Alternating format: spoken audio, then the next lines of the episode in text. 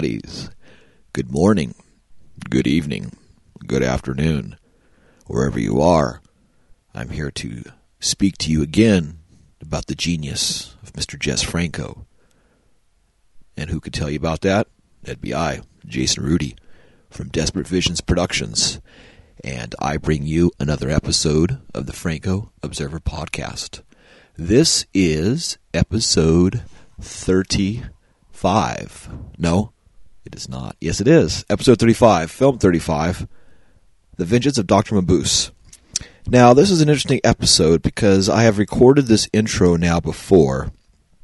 And what's bad is when you do multiple episodes and record things, sometimes you either record over the files or move them or get relabeled or replaced or whatever. So I am recording this intro for a second time, um, and I'm probably not going to do as much of a thorough job as I did on the first one, uh, which is okay because this is a very jumbled film, and I'm sure if you've seen it before, you know what we're talking about. So let's see. I'm going to give you just good basic rundowns of this and kind of fill in some good things, and then we have a special uh, three person review this week. Uh, myself, Mr. Eric Whitwell, the usual co-host here, and then we're joined by a third reviewer, uh, Mr. Bob Herron from Sacramento, California, and old friend of mine and Eric's from. Uh, I've known Bob for probably 30 years now of my life, something like that, 29 years, and uh, big cult fan. Watched hundreds of movies, cult films with him and other people throughout the years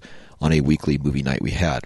So, speaking proper, this is episode 35, film 35, The Vengeance of Dr. Mabuse. It's a Spanish West German co production, 1971, uh, presented by Cooperative Phoenix Films out of Madrid, and then uh, Telecine out of Berlin. Um, were the two on that. Uh, original theatrical title in the second country of origin, Dr. M Strikes Back.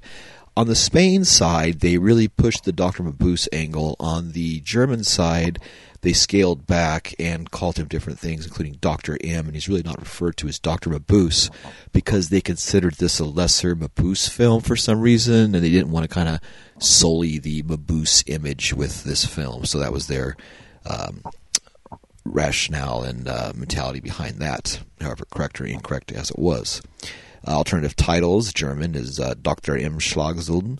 Uh, let's see, Spanish shooting title was El Doctor Mabuse. Then it came out Mabuse 70, German shooting title.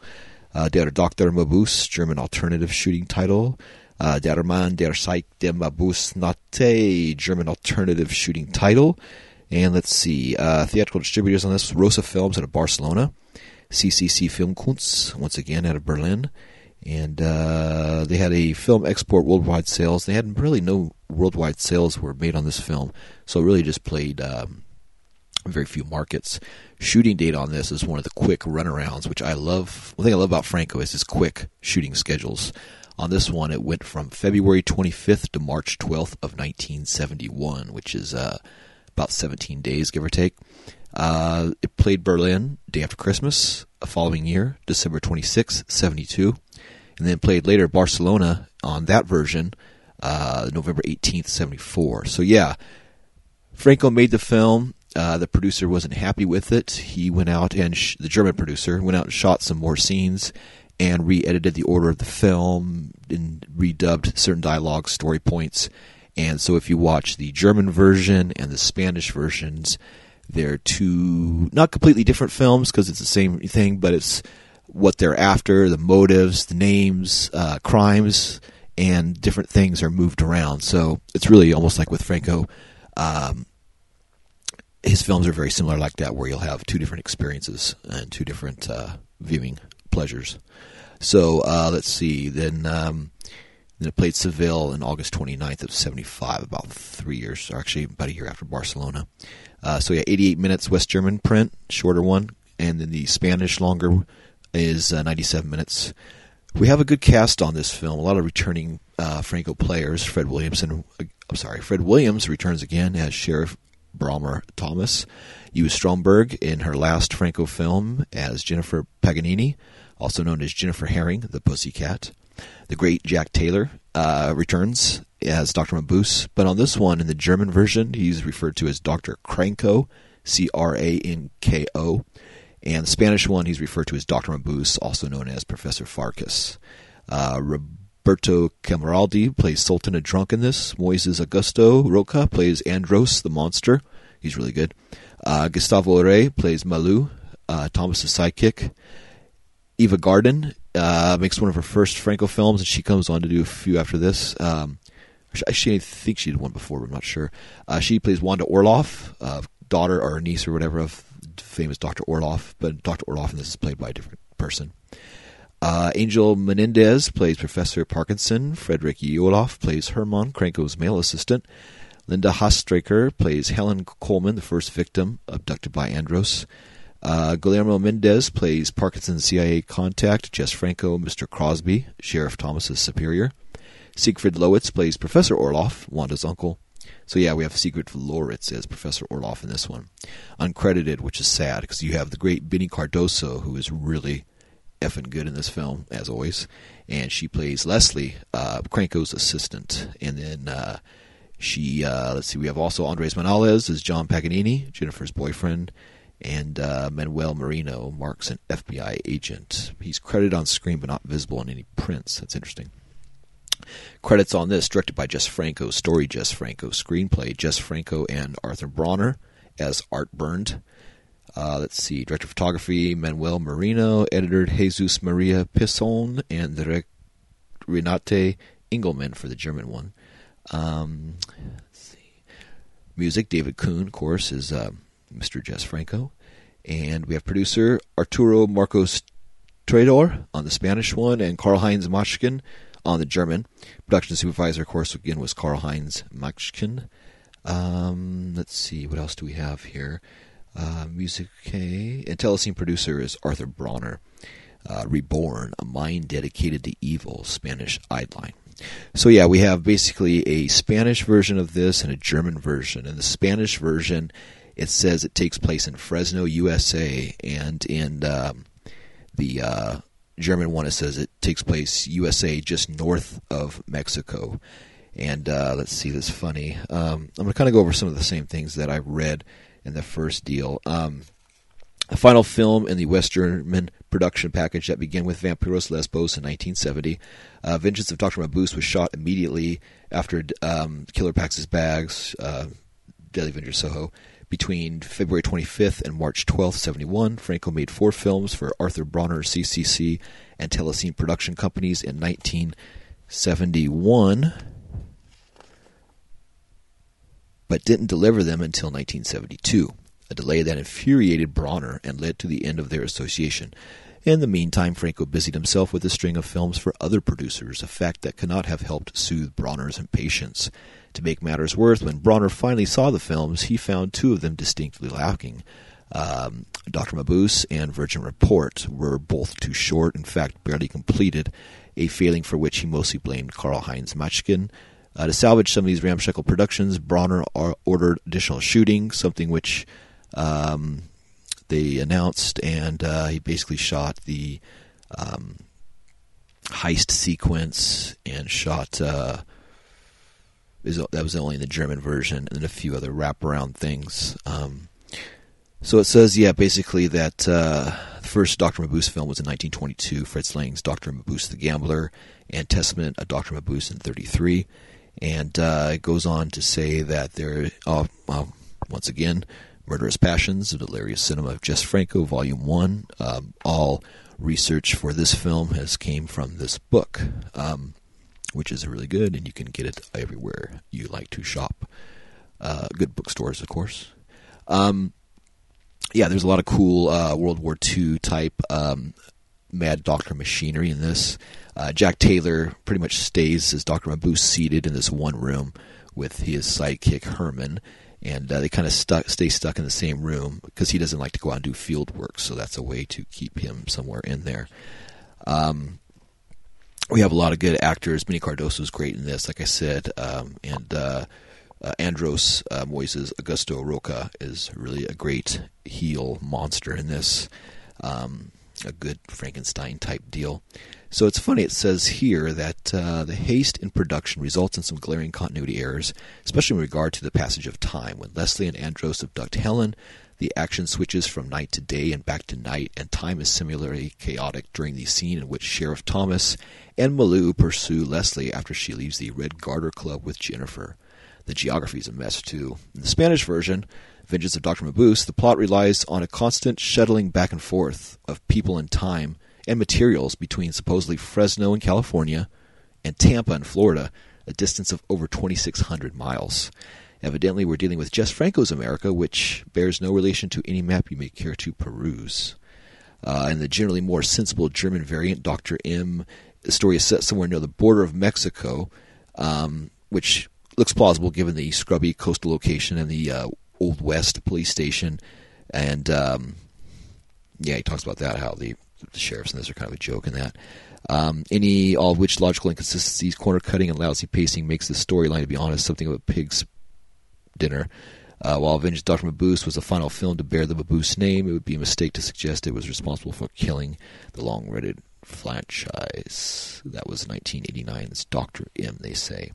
Franco appears twice on screen, once in a speaking role as William's cigar chopping boss, Crosby, and then again as a patron of the Red Garter nightclub with his hands cupped in front of his face to conceal his identity. In a very casting crew and a very odd casting choice, the sinister Dr. Mabuse is played by a ginger bearded Jack Taylor, uh, looking less like a scary supervillain and more like a sleazy gym instructor. Uh, Fred Williams is the rankishly handsome but essentially hopeless policeman wearing a cheap straw cowboy hat and interrogating witnesses in what looks like a spaghetti western sheriff's office. Brain damaged Hulk Andros is portrayed by Portuguese ex wrestler Jack Roca, who had already appeared for Franco as a hospital orderly in Count Dracula and played heavies in The Devil Came from Akasava and uh, El muerto hace las maletas. Uh, let's see, as far as female cast, First victim is played by Linda Hastricker, who turns up again as mysterious blind girl in Virgin Among Living Dead. Ewa Stromberg, in the last of her five film appearances for Franco, plays the ditzy, flirtatious Jennifer. Less well served, however, is the beautiful Eva Garden as Wanda Orloff, whose role is ill conceived and poorly developed. Rounding off the female cast is the compelling Beni Cardoso as Leslie, a hard faced dominatrix who keeps Andros in line with a whip. Uh, let's see.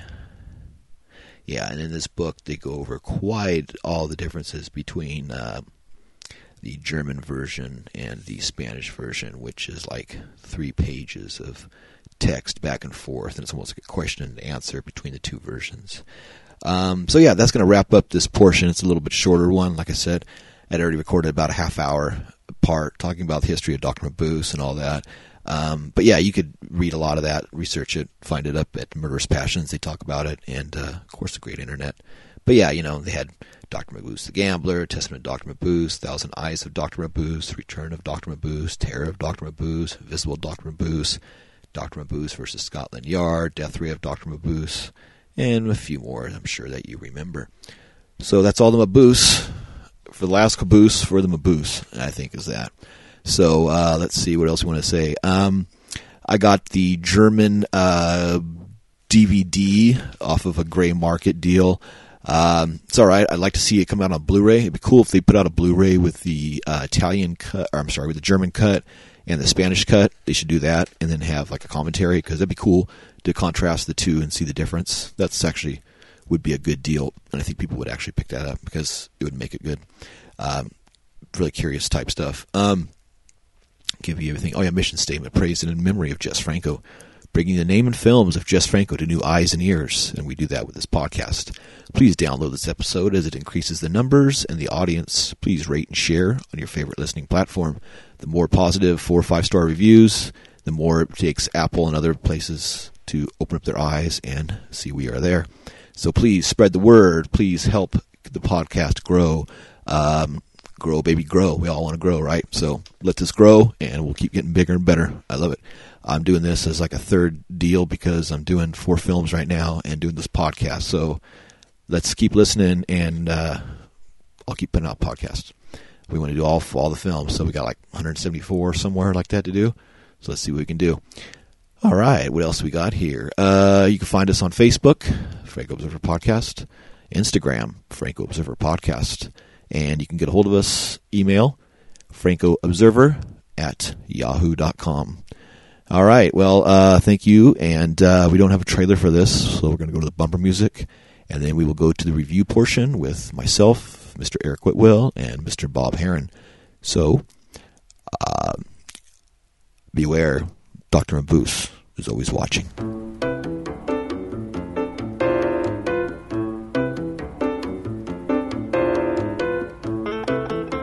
Hey, buddies. Welcome once again to the Franco Observer Podcast. I am your host, Jason Rudy, coming to you today from Sacramento, California, home of the Doors. No, uh, that's LA, home of the Doors. this is uh, Sacramento, California, home of Desert Visions. Uh, and today, um, I have a special show. Uh, I have two guests today for episode. I have my usual co-host and co-reviewer, Mr. Eric Whitwell. Bonjour. Bonjour. And uh, we have a old time friend uh, and uh, fellow cult movie viewer, Mr. Bob Herron. Howdy, howdy, howdy. Howdy, Bob. Thanks for coming by. So, Bob came by and watched uh, The Vengeance of Dr. Mabuse with us. Um, we watched the German version. There's a uh, let's see. There's a Spanish version and a West German version. West German version's 88 minutes. Uh, Spanish version's 97 minutes.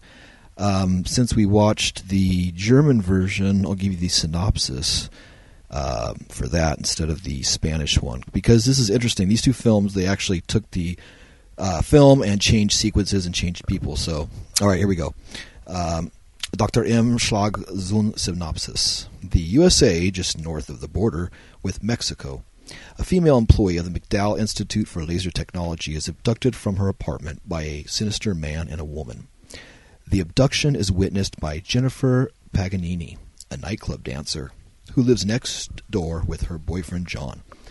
At an abandoned lighthouse, we meet a man known as Dr. Cranko, who has been commissioned by a major crime syndicate to obtain secret documents kept at McDowell Institute relating to the construction of a new superweapon.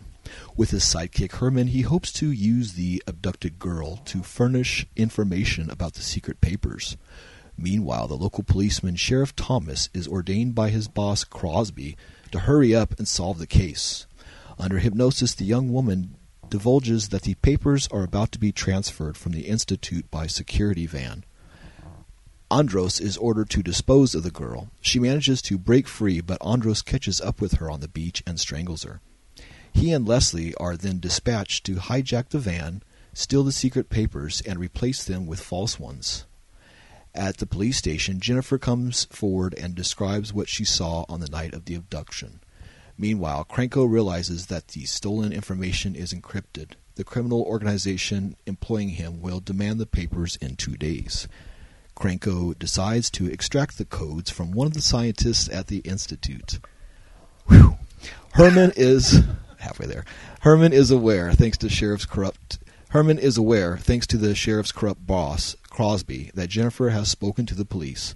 He suggests that she be abducted and used as bait for one of the scientists, Professor Orloff.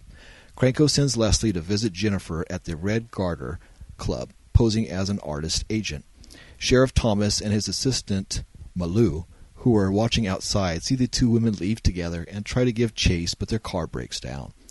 Leslie takes Jennifer to a deserted office block where she's overpowered by Andros and taken to the lighthouse.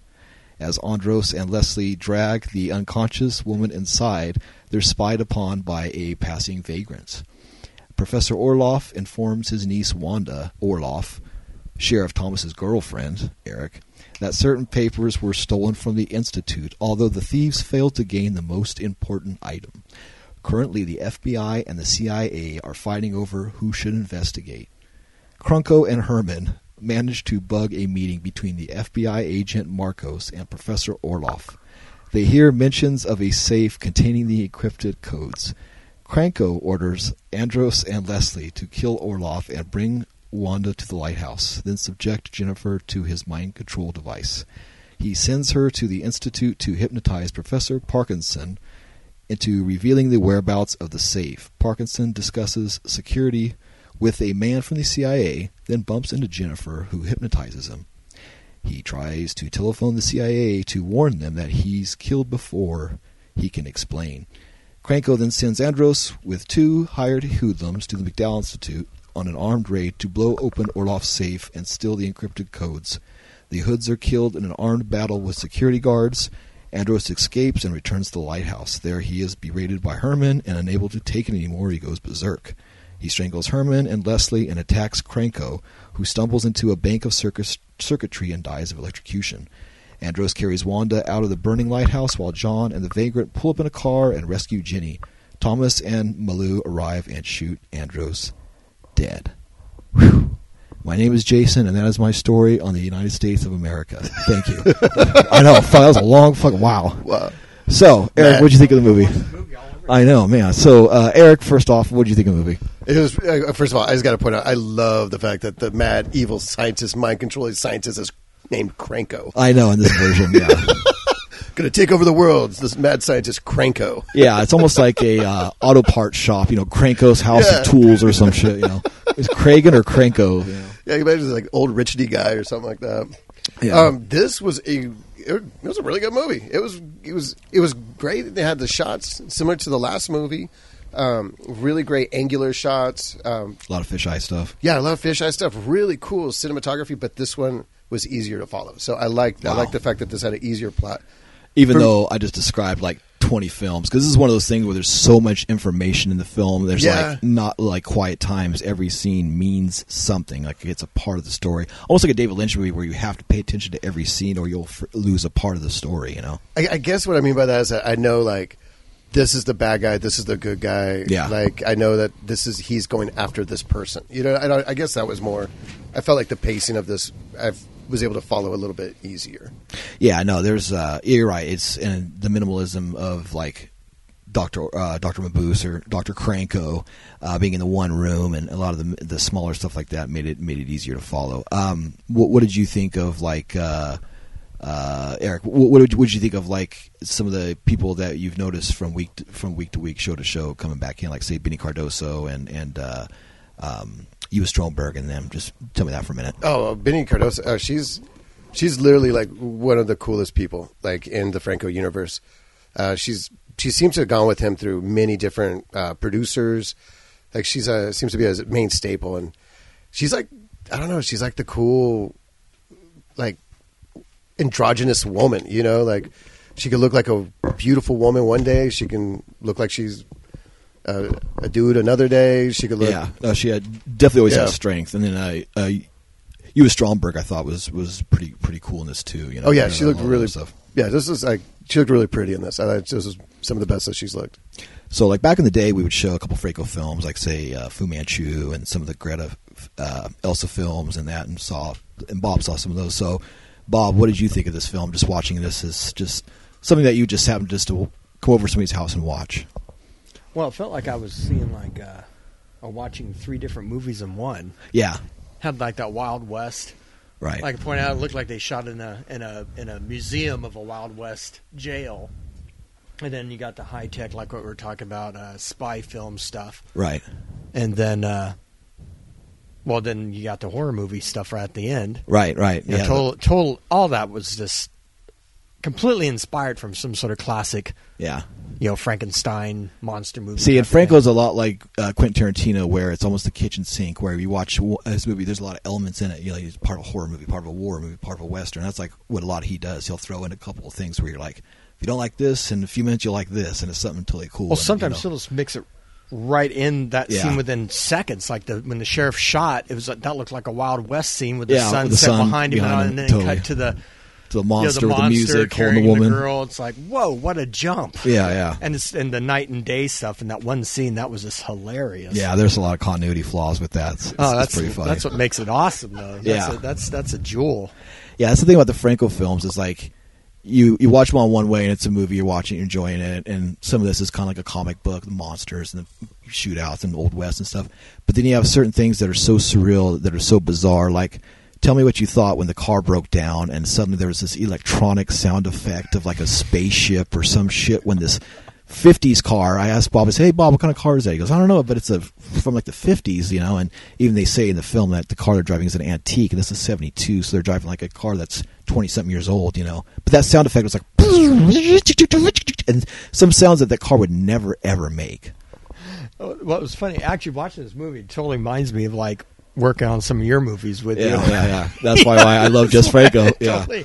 totally. That sound effect, I, I could, I could just hear me, you know, where you're doing mixing on one of your movies. I don't know if would that sound be yeah, be uh, correct, Jason. I don't, I don't know. Let's let's let's get this done, man. yeah, yeah. That just totally throw it in felt there. like it. Totally right, like that's like almost something that you would do. yeah, and it's but funny. it was hilarious. It was just like they didn't have it in the wherever you would get your samples from, and oh, okay, let's that sounds good. Let's just put it there. Yeah, You now, know? and, and I wonder if that's a conscious decision decision to do it like as a joke to like play up the scene more to make a comedy type of thing, or if it's like you're saying they just didn't have the right sound and threw it in there, you know. But I don't. I think it might have been the la- the the former of where it's done more of a I- comedic effect, you know. I yeah, I think it's kind of like he was he's he obviously does things from you know from the hip, Right.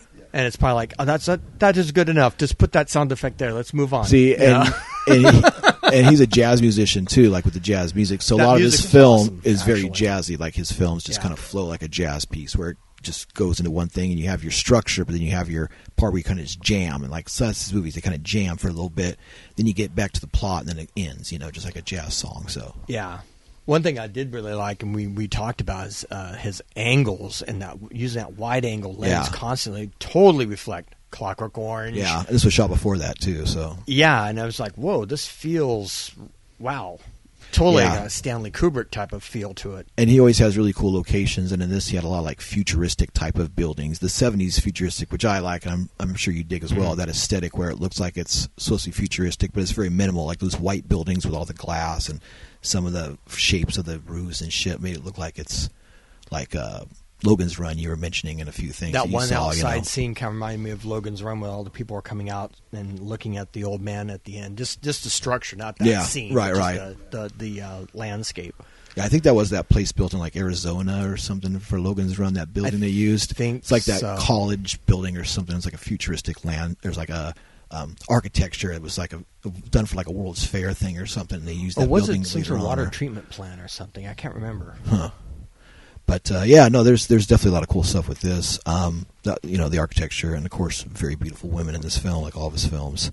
Yeah. Um, but yeah, so this was like uh, by this time he was on film 35. Um, and this film is really interesting because there's like two versions, and he puts the scenes in different order in the Spanish version and in the German version. Uh, we watched the German cut that I think was uh, Gray Market, of course. It was probably taking off, taken off of a German TV print um, that we saw that. Um, but uh, Eric, what do you think of Jack Taylor as uh, Dr. Cranko, Dr. Mabuse, also known as Professor Farkas? He looks so different with his beard. Yeah, Yeah, but he, he yeah, yeah. he was cool, man. He Farkas was is Farkas. like, he was cool with his black sleek shirt on and his his uh, silver medallion with yeah, a you're Chinese medallion. caricature on yeah, it. Yeah, and- exactly. Yeah, he was a he was a cool uh, mad scientist. Yeah. Yeah, he was a cool mad scientist. Yeah, it's funny too because like he was supposed to be this like totally intense, when everybody killed and stuff, but like they still had his hair combed all perfect, and you tell he was like trying to be a pretty boy. Like some of the shots, he looked all manicured, like had a real soft close up of his eyes and certain like glamour shots they gave him, which was funny. You know, I'm, I'm not gonna lie. Like this is the first time I looked at him. and go like, oh, he's actually an attractive guy. He's not actually like this kind of awkward looking dude. Yeah. So yeah, that's kind of funny that. it's funny because in here they, they say that he looks like a sleazy gym teacher in the, in the film. Ooh, where did Stephen Thrower go to school? I know. You gotta see where he, he writes that. But uh, let's see. He goes. Uh, yeah, he goes in a very odd casting choice. The sinister Doctor Mabuse is played by a ginger beard Jack Taylor, looking, if truth be told, like a scary super. If truth be told, less like a scary supervillain and more like a sleazy gym instructor.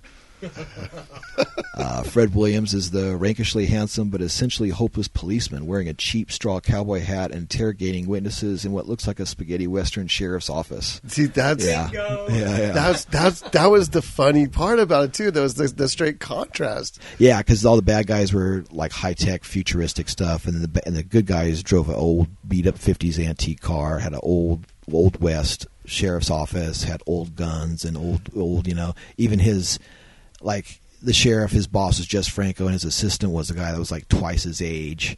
That just sat around rolling cigarettes all day Yeah. and smoking and He looked like a drunk talking hobo. about his wife and yeah, totally, totally comic relief and stuff. Um, And then you had uh, who I like, of course, brain damaged Hulk Andros is portrayed by Portuguese ex wrestler Jack Roca.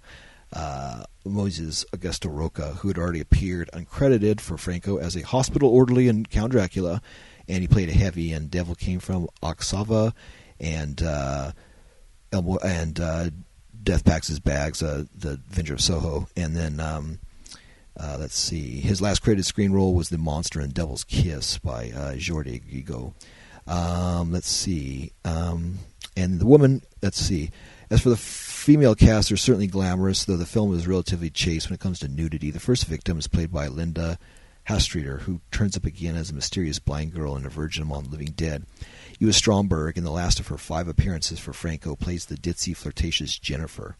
Uh, less well served, however, is the beautiful Eva Gardner as Wanda Orloff, whose role is ill conceived and poorly developed. Rounding off the female cast is the p- compelling Beni Cardoso as Leslie, a hard faced dominatrix who keeps Andros in line with a whip.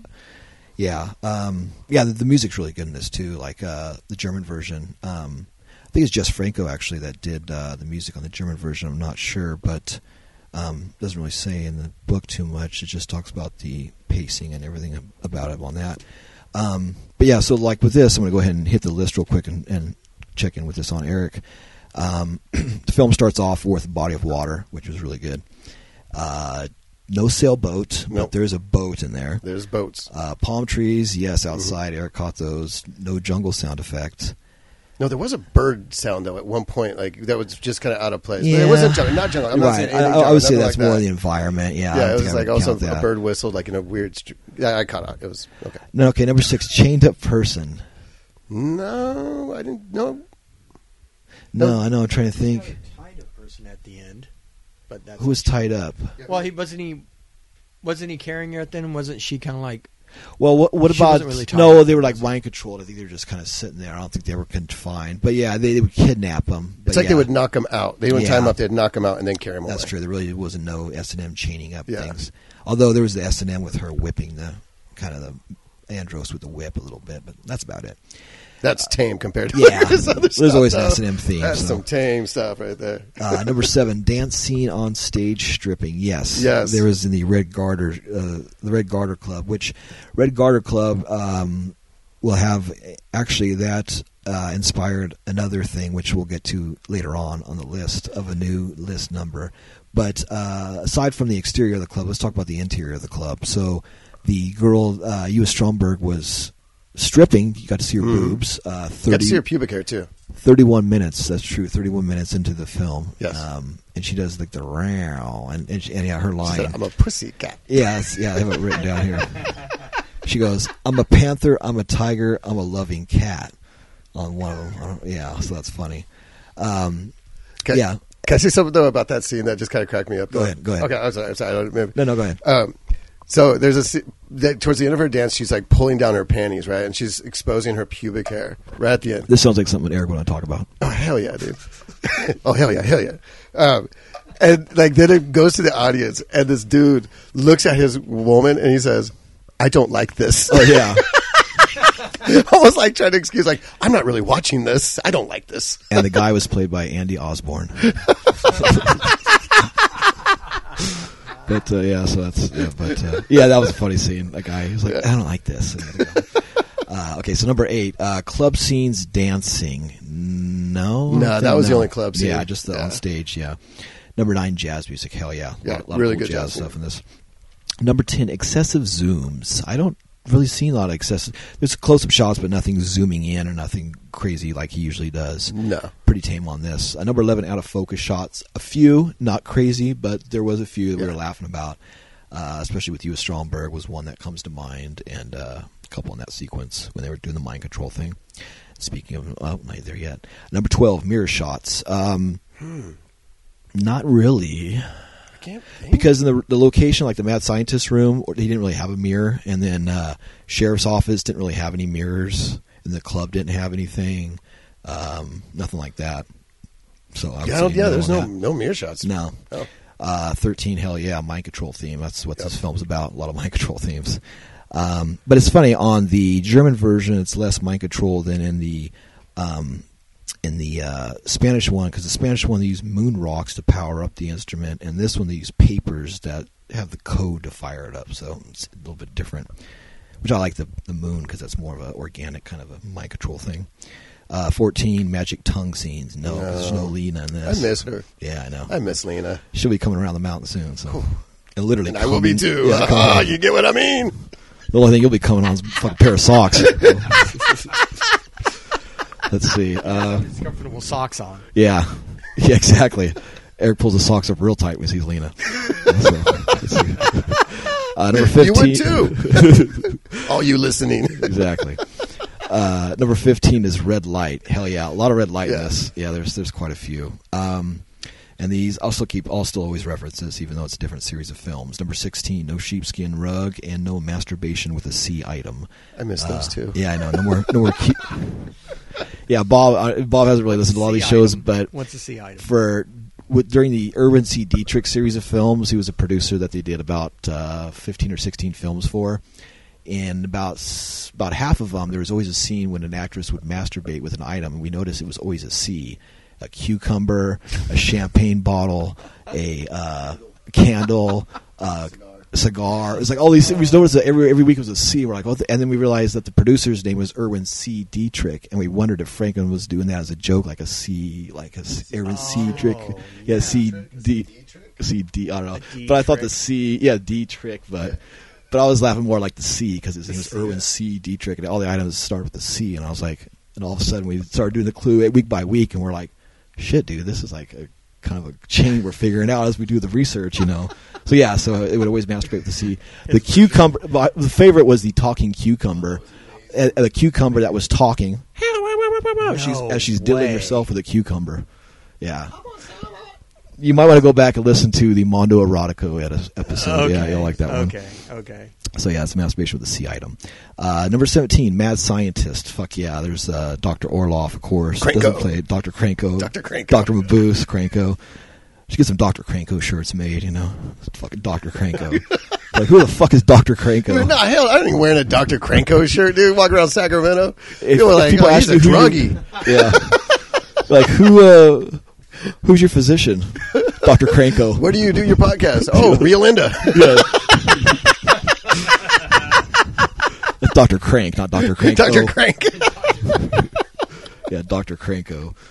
Doctor Cranko rules. I just love that name, Doctor like Cranko. Yeah, almost sounds something like guy on South Park or something. Doctor Cranko, like like he's a uh, mad scientist that does crank calls, like Doctor Yeah. Cranko. Hi, Like is that- your refrigerator running? You better go catch it. you got twelve pound balls. How do you walk? I like Crank, call him Crank. yeah, Doctor Cranko. So let's see. Uh, number eighteen, fish tank shots. No, no, No. fish tank shots in this. Uh, Nineteen, no talking parrots. No, nothing like that. Um, although you had Chico, uh, the vagrant's dog, but he didn't talk. Although he got excited by the panties hanging by the fishing Yes. pole, so that was interesting. Uh, number twenty, uh, end credits, yes or no? Jawohl, yes. Um, Yeah. The German one did. Uh, so here's two new ones. Um, one I came up with, and the second one Eric came up with. The first one I came up with is handwritten notes or handwritten signs, I should say. Yeah. Handwritten signs is better. On this one for the Red Garter Club, there was a handwritten sign that said Red Garter Club right out front. Um, he uses the handwritten sign for the jail or for the uh, the jail in um, Women Behind Bars, where Yeah. it was that one, and, and he uses a lot of the handwritten cardboard and chalk and felt pen and stuff. And this one we, we definitely saw that. It was pretty funny because it's like this really nice establishment, but they have this like handwritten fucking sign out front. Just like on poster board, like taped to the wall. Yeah, and then there was a second one that we were laughing when the um, the the guys come in and they do this heist and they like knock out the uh, night guard and then they leave a sign that says back in five minutes and he just happens to have this handwritten sign in his pocket and he like puts it out on the desk and like so that was the second one. Uh, number twenty two, this one Mr. Eric came up with and it's the spiral staircase shot. We've noticed every a lot of the f- sequence or a lot of uh, Franco films. There's always a shot from ground up, looking up, and you see the spiral, spiral staircases. Or there's always uh, I, I said before. There's always a scene of a woman running down a staircase toward the camera, and this there was the monster carrying the woman toward the camera.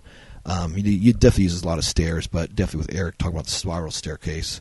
Going round and around from bottom up. That's what you're talking about. Yeah, right? he, he loves those shots. He loves he loves yeah, those shots. you see that a lot of, of that. You know, that's a good cinematic shot. Beatles, Totally. I think you brought out. Yeah, yeah. There's that shot. Looks like what was it? Uh, volume one, volume the red album and the blue album or whatever. Those those best of ones. Yeah. did. yeah. Uh, so okay, so this one, um, my little notes I have, um, not too much, because I was kind of digging the film, watching it, and hanging out, having a good time.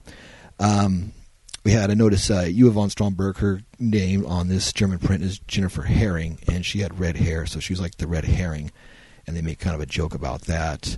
Um, the Red Garter Club. Um, uh, let's see what I have. Uh, oh yeah, which okay. So there's a scene which I liked with her where she's kind of talking to the cops and telling them the story, and she like crosses her legs like a, a basic instinct. Yes. the cops are kind of like watching to kind of see what's going on there.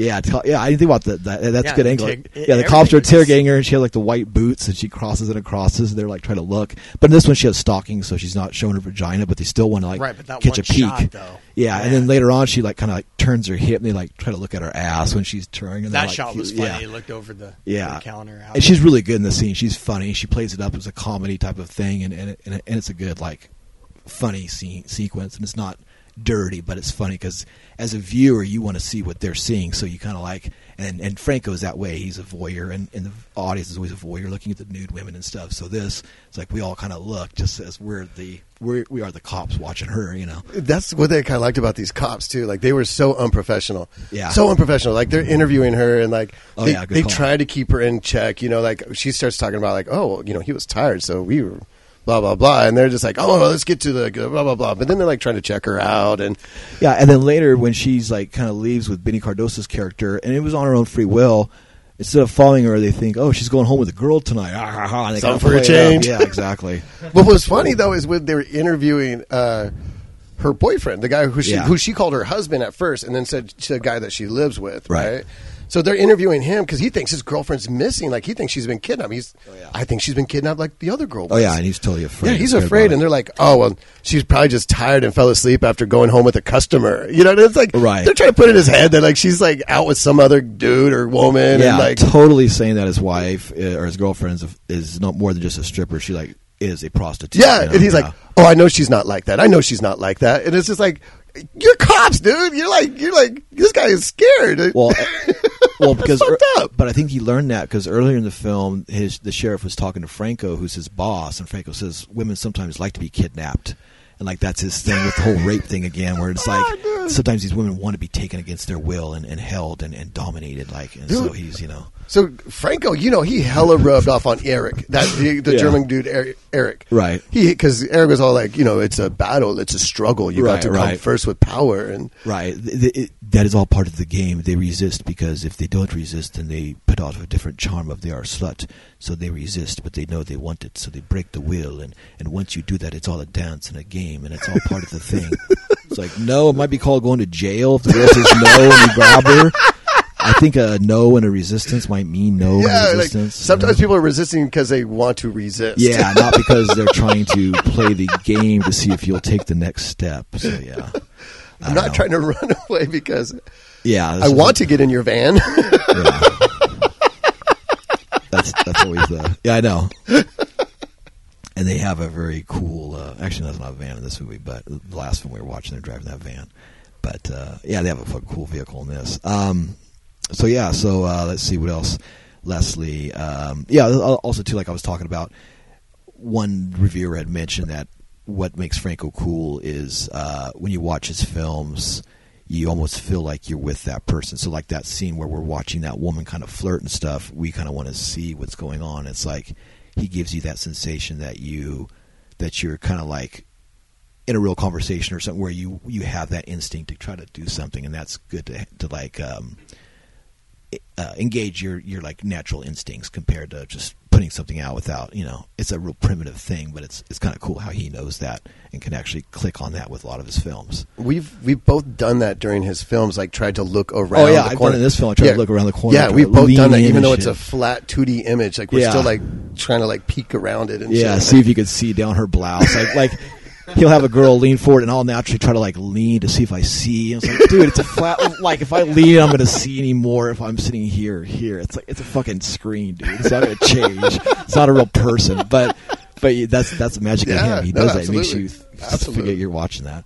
Um, and then uh, yeah, so then like I was talking about, the, the, the, me the highlight was probably the car sound effects, the electronic kind of uh, I don't know, really interesting.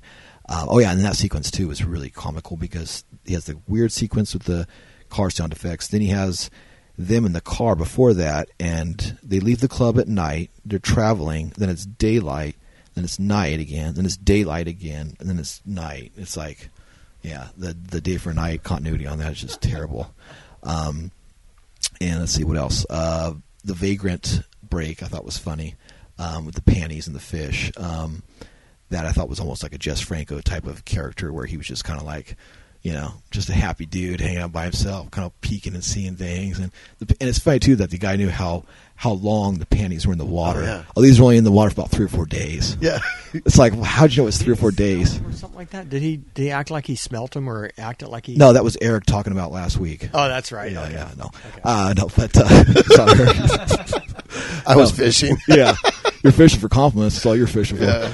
But no, uh, yeah, no. It's, so yeah, yeah. No, I, I think he talked about the uh, the age of them, like Yeah. how they Looked looked. Yeah, he looked at them and said they weren't all right, war. held them Yeah, yeah, yeah. We also said like she either drowned or she was thrown in here. Well, yeah, and, and it, plus he's actually he says something about uh, I wonder how Sherlock Holmes would think about this or something because he's like, well, these are very pretty panties, so there must be a very pretty girl wore these pretty panties. Yeah. I was like, oh, okay, that makes sense. They're not all big underwear of bloomers, and so they're that small size. Although those were pretty people too.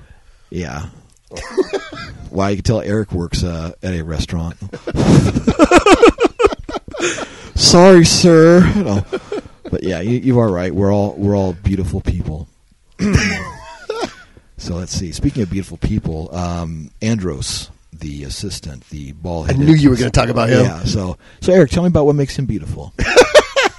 Well, I really like the the pattern of the the head. Actually, I will say with this character, when it comes to the special effects, like he was actually pretty good. Like, Yeah, like no, the- there's some good stuff on like here. Like the sewn of the round of his head had Yeah. like really cool like sew lines in it that looked realistic. Yeah, had mistakes in it. Yeah, and, and the scar on his eye wasn't the best, but the, yeah, those the stitching around the head looked really good.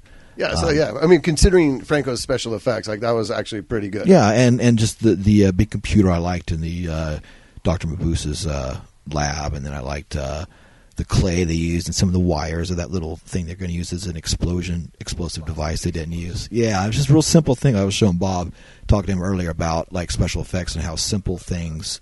Put put put the point across and you believe it. Like with that, he used just that clump of clay and a couple of wires that he stuck in and had it hooked to maybe like a little battery device of some kind. Yeah, it had some sort of some like I don't know. It looked like some sort of like it looked like toy some sort of train, maybe a of like battery or, yeah, it had plugs in it. It almost looked like it's something a volt checker. Of some yeah, sort. something that You had know, nothing to do. But it just people don't know. You just put it there. Okay, and you just, it passes, you know, and it's Yeah. like saves a lot of money. It's, and it fucking does its thing, you know.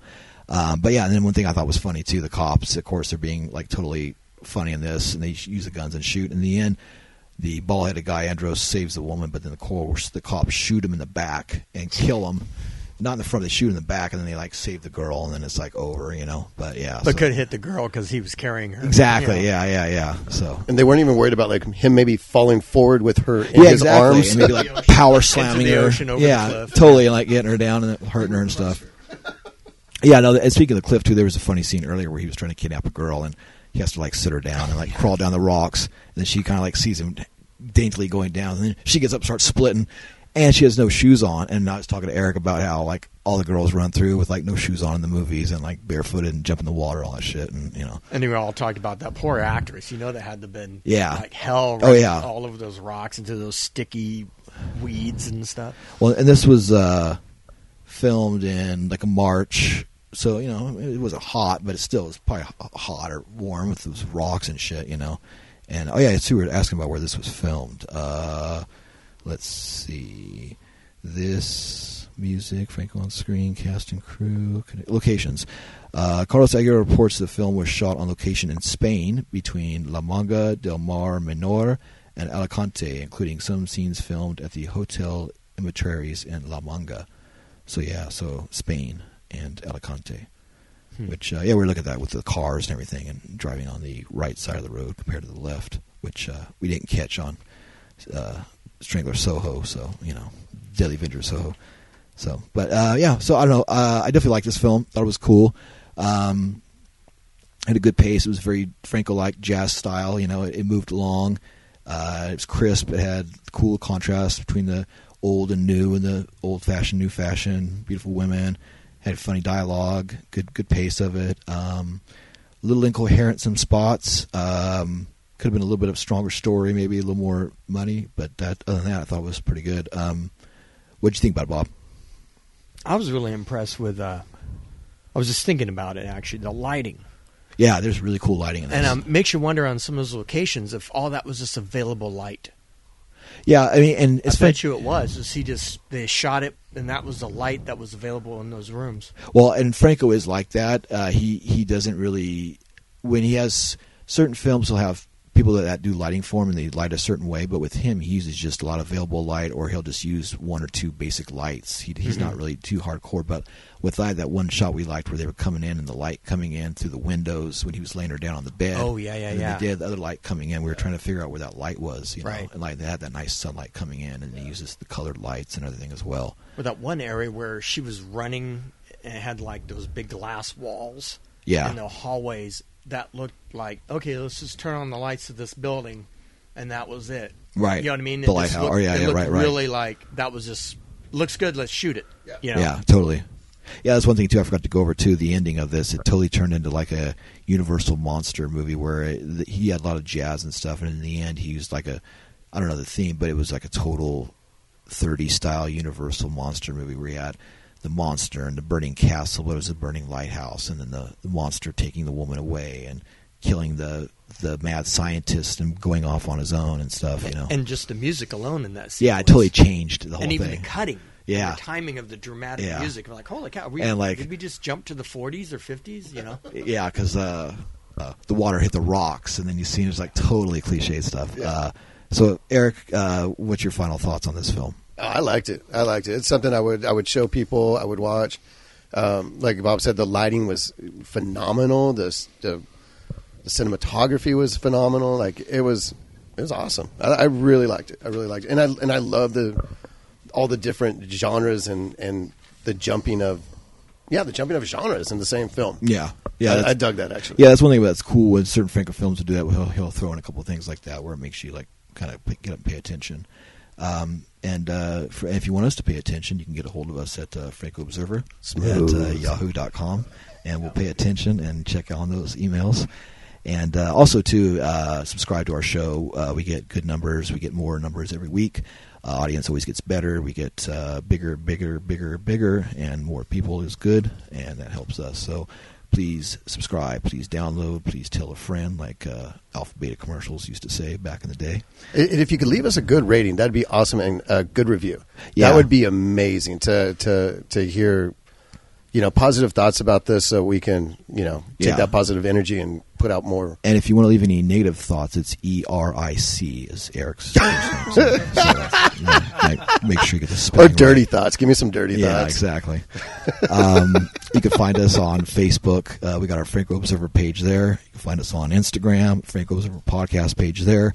Put up all the new uh, DVDs, Blu-ray, shirts, all the cool Franco stuff, and stuff inspired by Franco and other cool Blu-ray good stuff. So, uh, so yeah, I think that's going to be wrapping it up here for Franco Observer podcast. Uh, once again, this was episode thirty-four. Um, the Vengeance of Dr. Mabuse. I'm sorry, episode 35. I'm I saying 34, episode 35, film 35.